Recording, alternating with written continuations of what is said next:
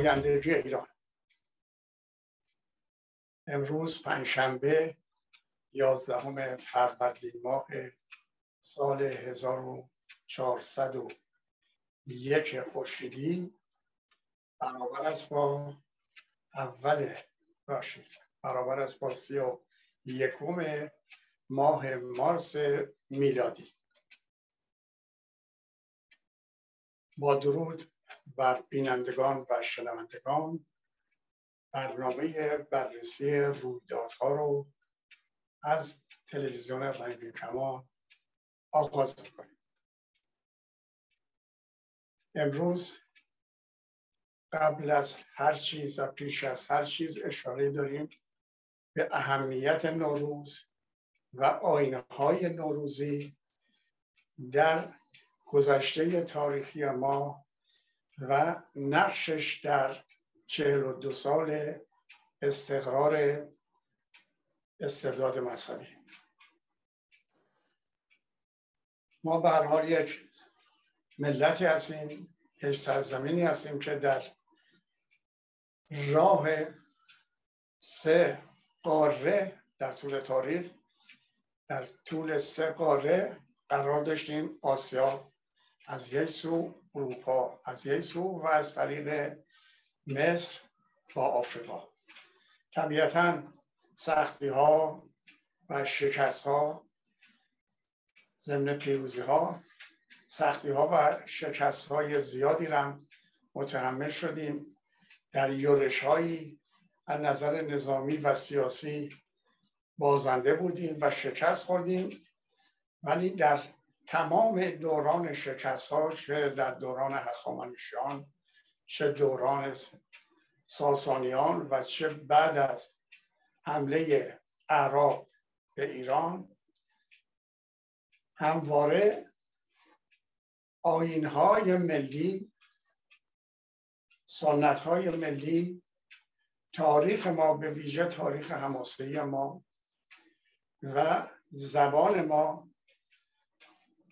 عامل هایی بودند که این شکست های سیاسی و نظامی رو به پیروزی تبدیل کردن و چه بسا اشغالگران رو از این نظر تابع فرهنگ ایران نمودن جمهوری اسلامی برمیگردیم به این چهل و دو سه سالی که استبداد مذهبی با کمک کارتر آمریکایی و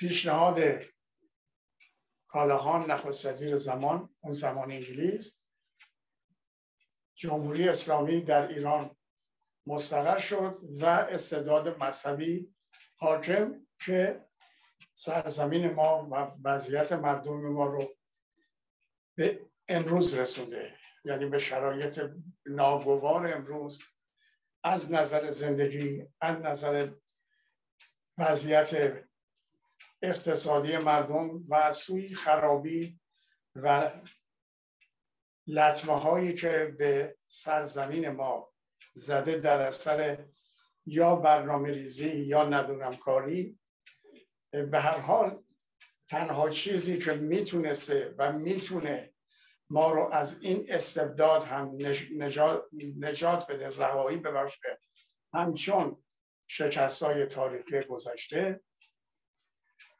توجه به همین آین های ملی فرهنگ ایرانی و گرایش به تاریخ گذشته و زبان ما بوده. خوشبختانه پس از استقرار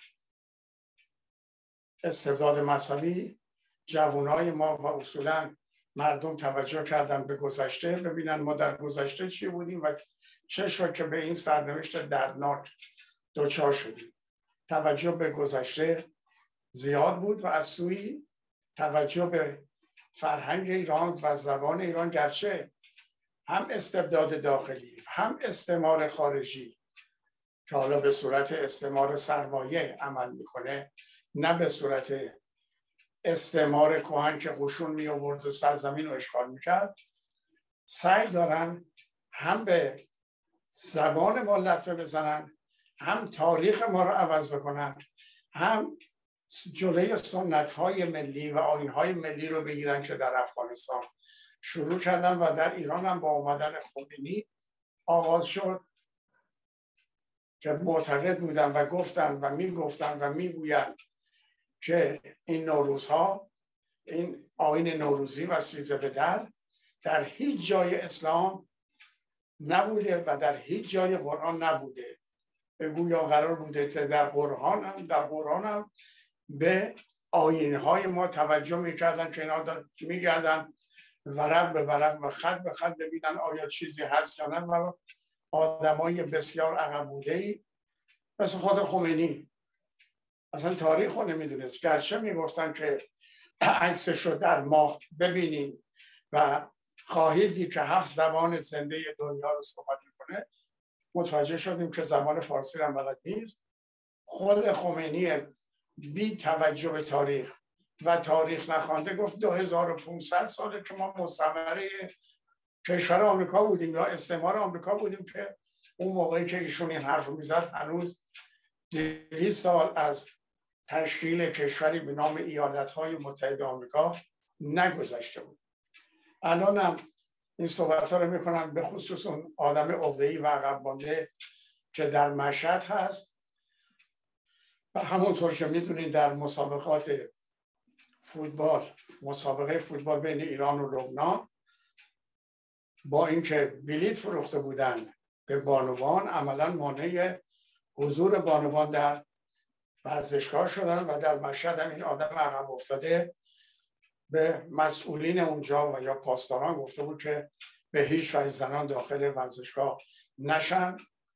و خب برخوردی هم روی دار که سر صداش تا ایفا هم کشیده شد و ایفا توضیح خواسته از اینا که چرا مانع حضور بانوان شدیم.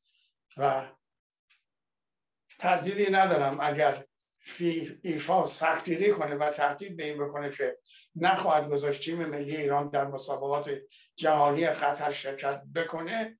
زور این گردانندگان باشگاه های فوتبال که خود اینها سردار پاسدار بودن در یه زمانی یا در جوانی اینها می‌تونن این شیخ امام جمعه این آخوند امام جمعه مشهد و وادار به عقب نشینی بکنن و خواهند.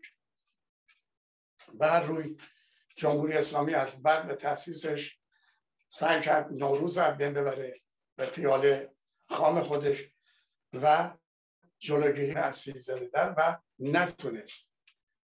مردم ما هم نوروز گرامی داشتن هم سیزه بدر رو به بیابون ها و دشت ها و باغ ها رفتن و در این مورد دو مورد شکست برده و باز هم من اعتقاد دارم و نه تنها گمان دارم ایمان دارم که این سنت های ما می‌تونه به اینها لطمه بزنه می‌تونه باعث یگانگی ما بشه و اشاره کنم یک روزهایی در سال هست که همه ایرانی ها در اون مشترکه.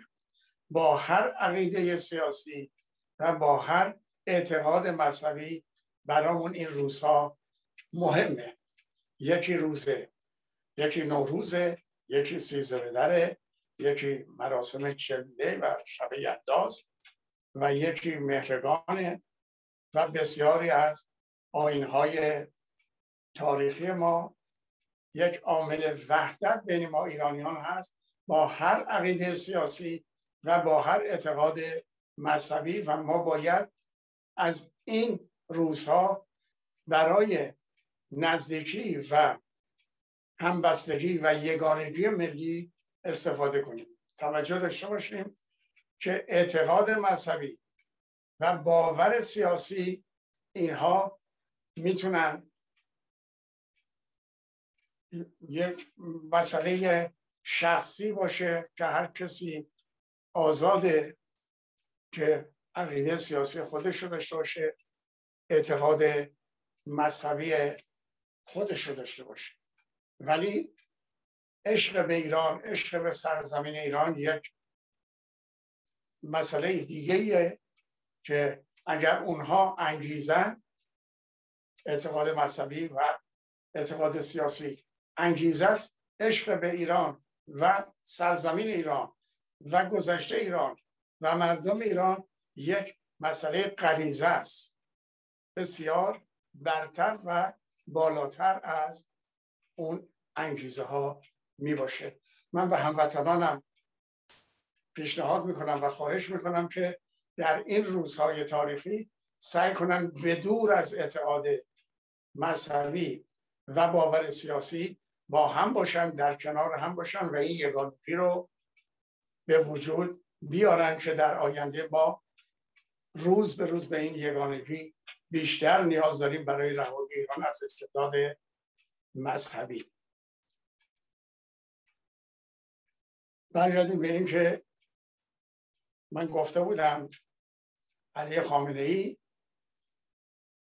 راجع به پیامی فرستاده بودش در مورد سال نو و آغاز سال نو و نوروز که گفته بودم اشاره خواهم کرد به مطالبی که گفته.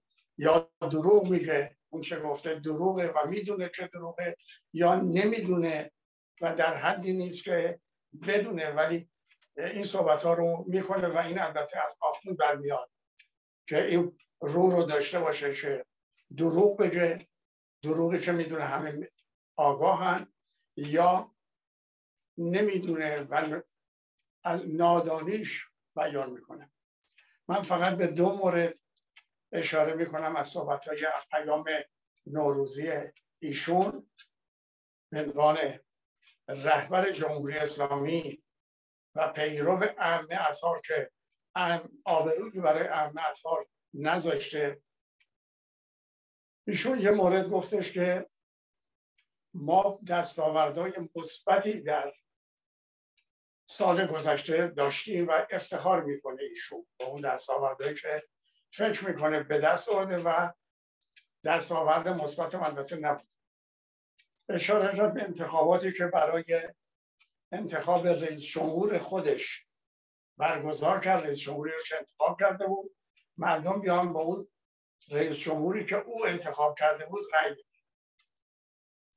البته طبق آمار مخفیانه ای که خودشون گرفتن و در میان خودشون دست به دست میگردن میگرده تنها پنج درصد مردم ایران نظام جمهوری اسلامی و علی خامنی رو قبول دارن.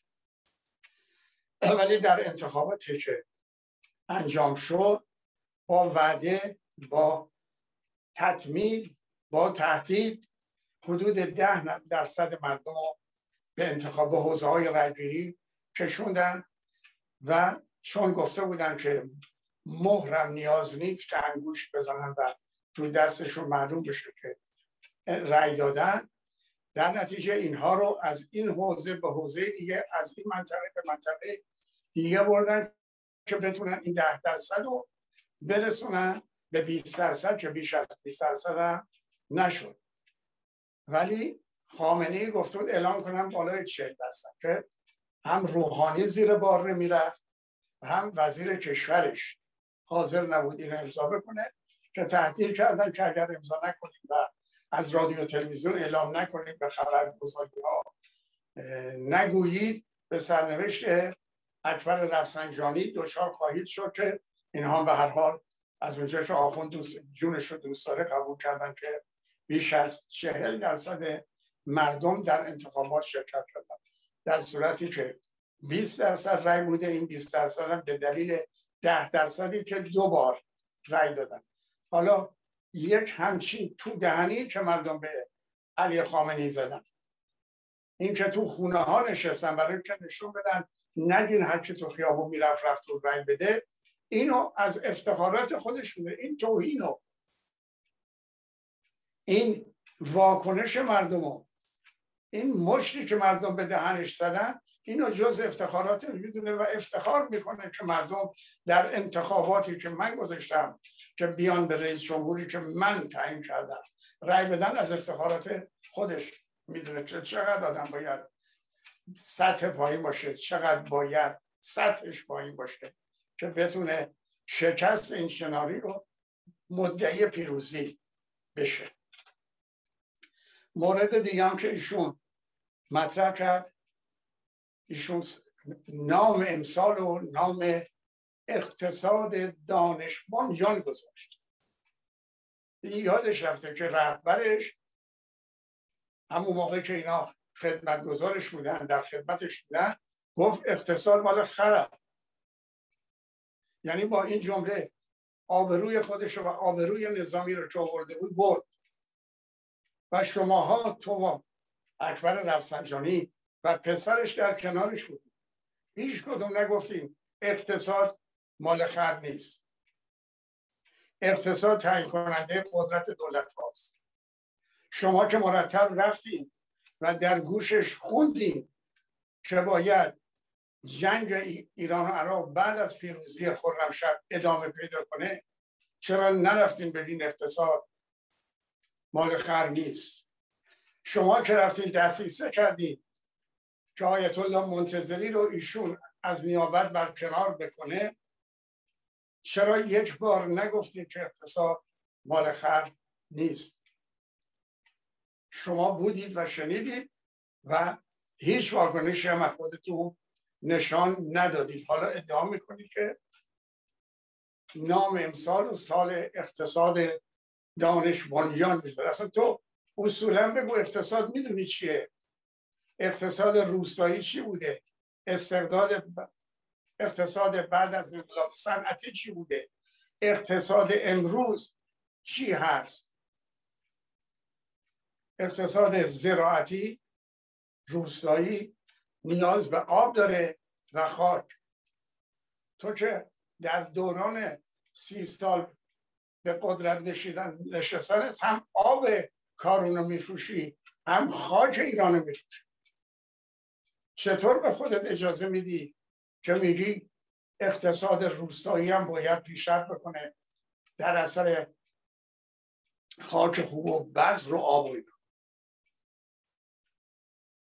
بعدم می‌دونی که در همون اقتصاد زمین مطرح بود نیروی انسانی مطرح بود و پول مطرح بود.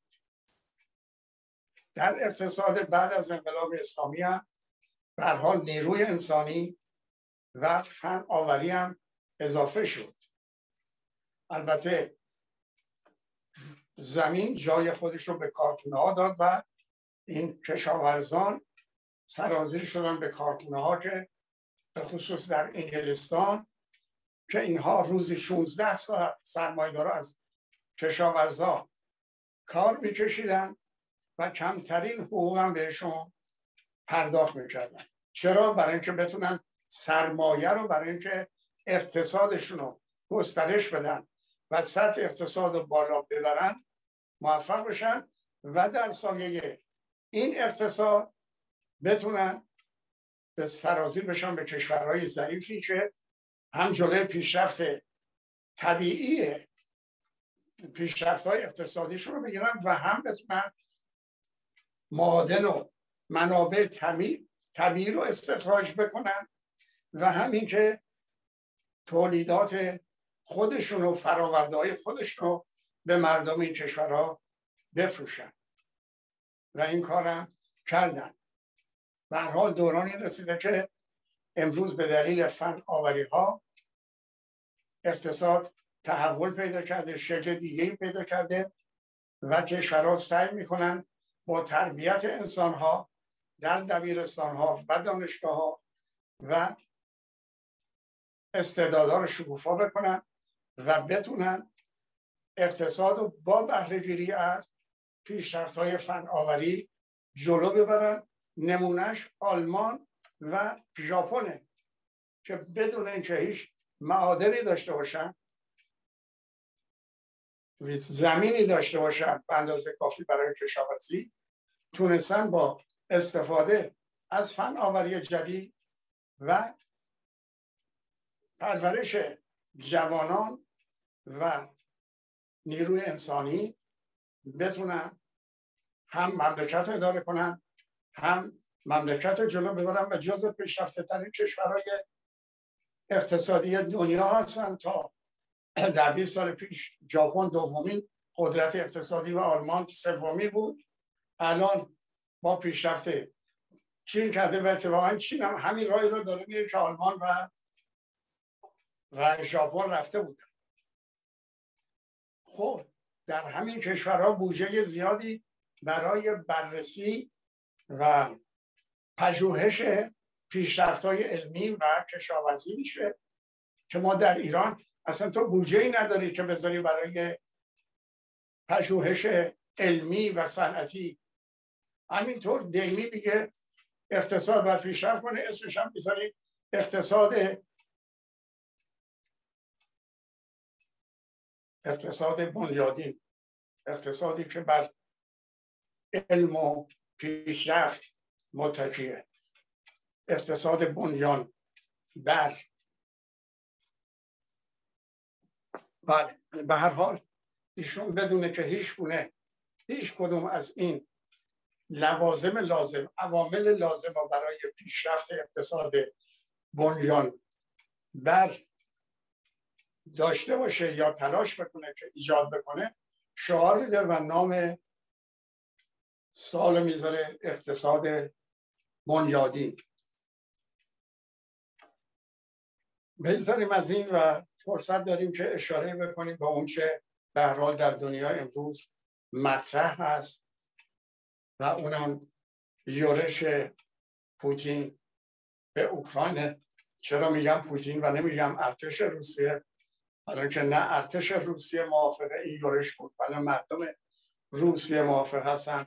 تظاهراتی که در روسیه بر ضد جنگ جنگی که پوتین را انداخته انجام میشه و مجازات 15 سال زندانی که پوتین برای اعتراض کنندگان به جنگ تعیین کرده و فرار فرار مردم حتی از روسیه به گرجستان و ارمنستان اینا همه نشون دهنده اینه که این جنگ جنگ روسیه و اوکراین نیست و جنگی است بین جنگی است که پوتین راه انداخته برای ارزای خودخواهی های خودش.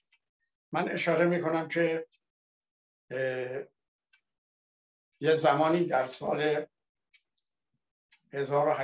در سال 1731 که تزار تزاری ها و پادشاهان تزار در روسیه مستقر شدن به قدرت رسیدن شروع کردن به مستعمره کردن کشورهای اطراف و حتی تا سمت ایران هم در جنوب سمت ایران هم پیش شدن و بسیاری از سرزمین های ما رو مثل منطقه باکو و ترکستان، ازبکستان، تاجیکستان رو به صورت مستمره در بودن و این امپراتوری تزاری تا سال 1917 پابرجا بود. در این سال در اثر انقلاب روسیه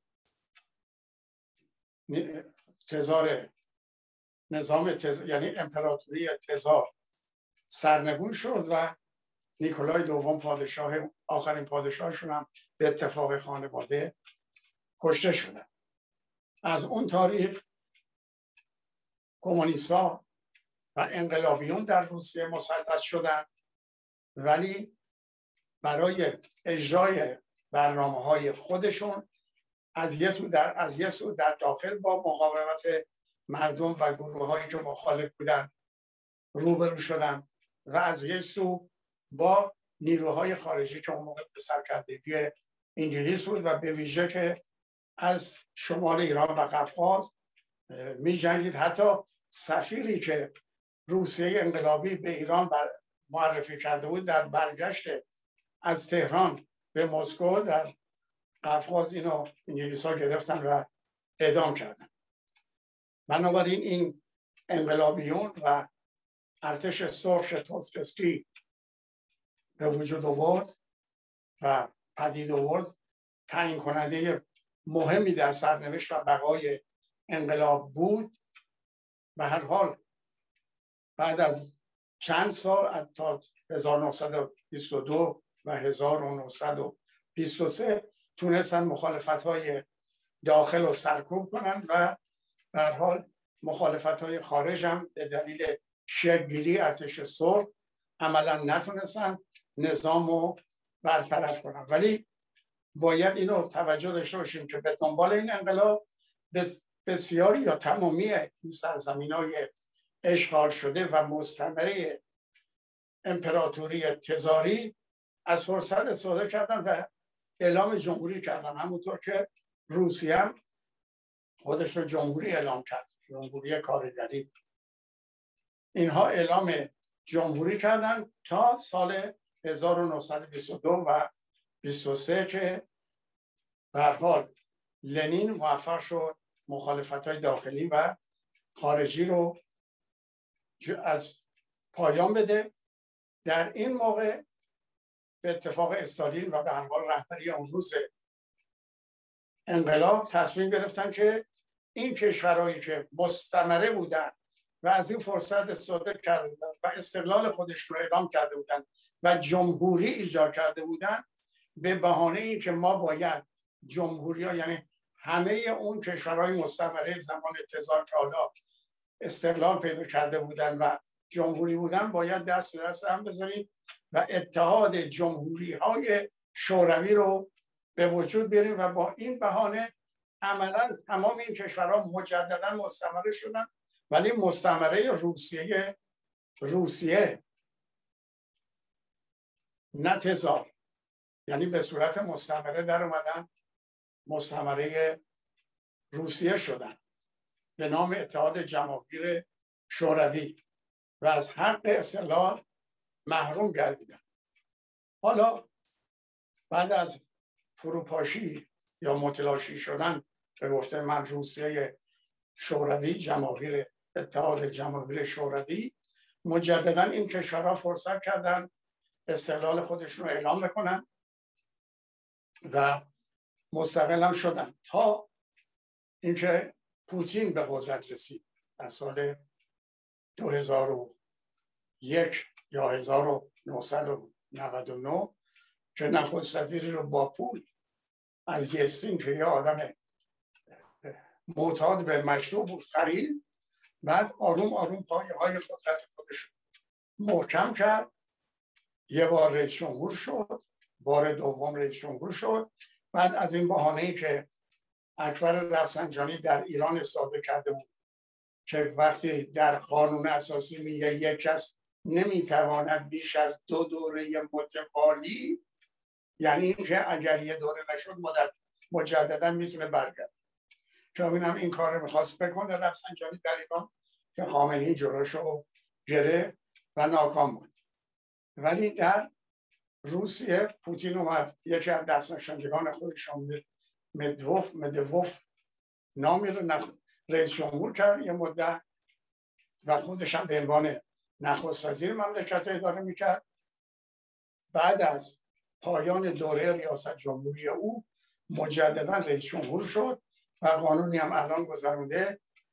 به گونه ای که می‌تونه تا سال 2036 یعنی 14 سال دیگه ایشون همچنان رئیس جمهور باشه. یعنی عملا رئیس جمهور مادامولو حالا که به قدرت رسیده و تونسته پایه های قدرت رو محکم بکنه به این فکر افتاده که این کشورهایی که بعد از فروپاشی اتحاد جماهیر شوروی و سوسیالیستی استقلال خودشون اعلام کردن برگردونه به دامن روسیه.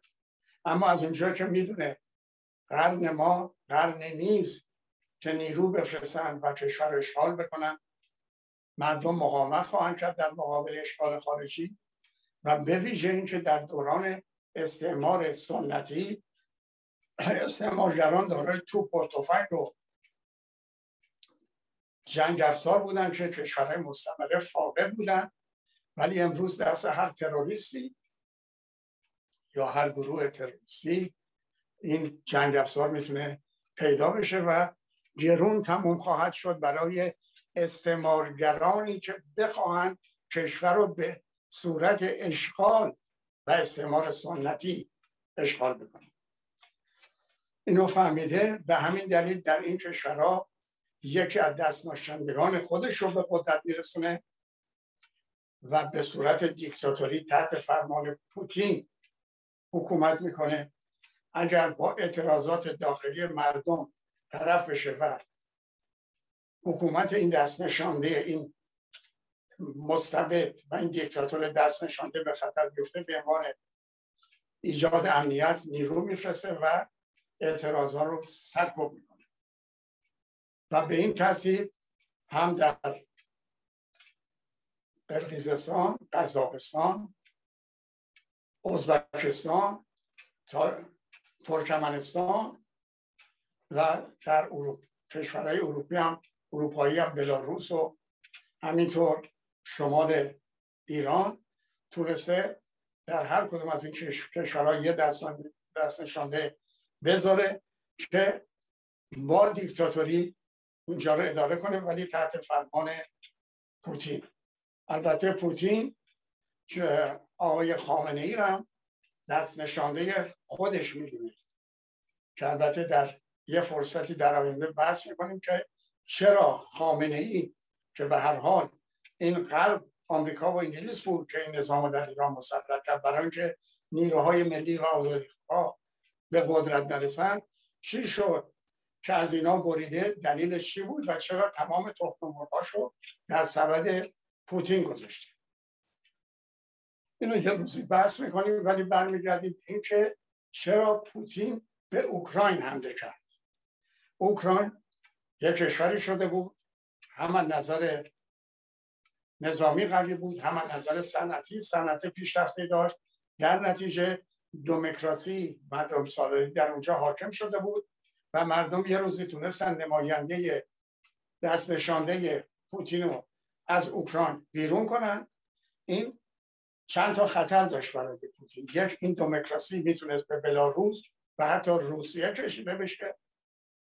یک اینکه به هر حال فکر می‌کرد که این کشور به دامن ناتو بره یا به اتحاد اروپا بپیونده. اینها رو البته از دید من بهانه بود برای اینکه بیاد جلوگیری کنه از اینکه اوکراین به ناتو بپیونده. راه رو در این دید که حمله نظامی بکنه و تصورش بود نهایت در نهایت در سه روز در از یک هفته اوکراین رو اشغال می‌کنه و رئیس جمهور کنونی هم فرار می‌کنه که نکرد و الان نه تنها قهرمان اوکراین شده برای اروپا میگه قهرمان شده با موندنش و مبارزه کردنش و جنگیدنش.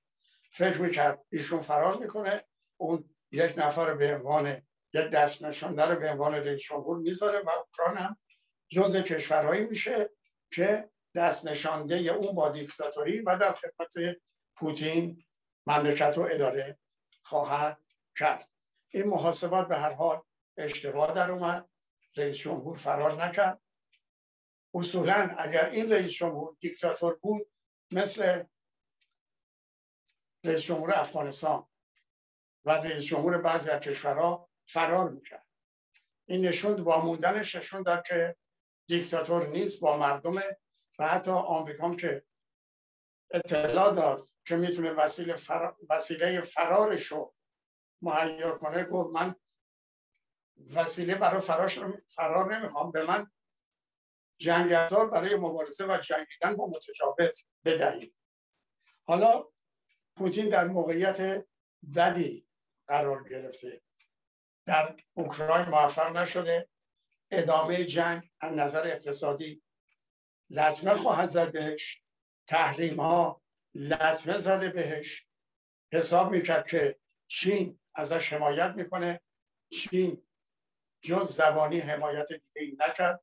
دلیل هم داشت برای اینکه پوتین در حمله به اوکراین نه تنها با سران چین مشورت نکرده بود حتی اونا هم در جریان نگذاشته بود و می‌دونیم که سیاست راهبردی چین اینه که تا روزی که به قدرت اول اقتصادی دنیا تبدیل نشده از برخورد نظامی با آمریکا خودداری کنه و اصولا وارد هیچ نوع برخورد نظامی نشد بنابراین طلاهایی هم که داره حال حجم زیادی طلا داره که می‌تونه به حساب بیاد ولی با تحریم که شده نمی‌تونه این تحریم ها رو بفروشه مگر که چین بیاد ازش خریداری بکنه. آیا خواهد کرد یا نه؟ اون هم نامعلومه. و من یه سریع بگم که در 1831 یکی از رئیس آمریکا به نام مونرو یک دکترین یک قانونی اعلام کرد که آمریکا در جنگ بین قدرت های استعماری وارد نخواهد شد. و از استقلال کشورهای آمریکای مرکزی و جنوبی دفاع خواهد کرد. و دفاع هم کرد و سرانجام استعمار سنتی از آمریکا رخ بربشت و اینجا حیات خلوت آمریکا شد. این دکترین و این قانون ادامه پیدا کرد تا ویلسون وارد جنگ اول جهانی شد که در نتیجه باطل شد. این دکترین. پوتین هم یک همچین تصوری داره که این کشورهایی رو که به صورت دست نشانده در آوردن اینها حیات خلوت من هستن و نباید اروپا و آمریکا به اینا به چشم همکاری نگاه بکنیم. فرق قضیه اینه که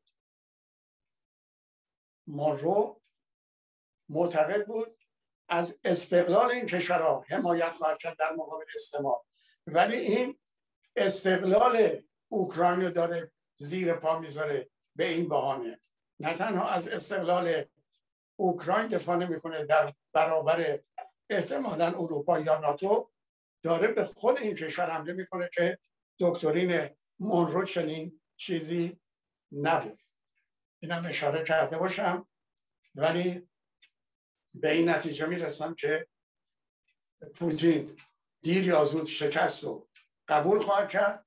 تنها راهی که خواهد کرد شاید در بازی شطرنج برای خودش فکر کرده اینه که در اون صورت ضمن حفظ کریمه که جز خاک روسیه شده از سال 2014 این دوتا های همجوار هم که غرب روسیه و شرق اوکراین هستن و اعلام استقلال کردن استقلال اینا رو به رسمیت بشناسه و در اینجا یه دست نشانده بذاره که تابع خودش باشه و به صورت به طور دیکتاتوری در این دو استان که استقلال خواهند یافت حکومت بکنه. این تنها راهیه که ممکنه ایشون برای خودش فرض کرده باشه و شاید هم بتونه این کار رو بکنه این برنامه رو اجرا بکنه. به خدا میسپارمتون پاینده ایران.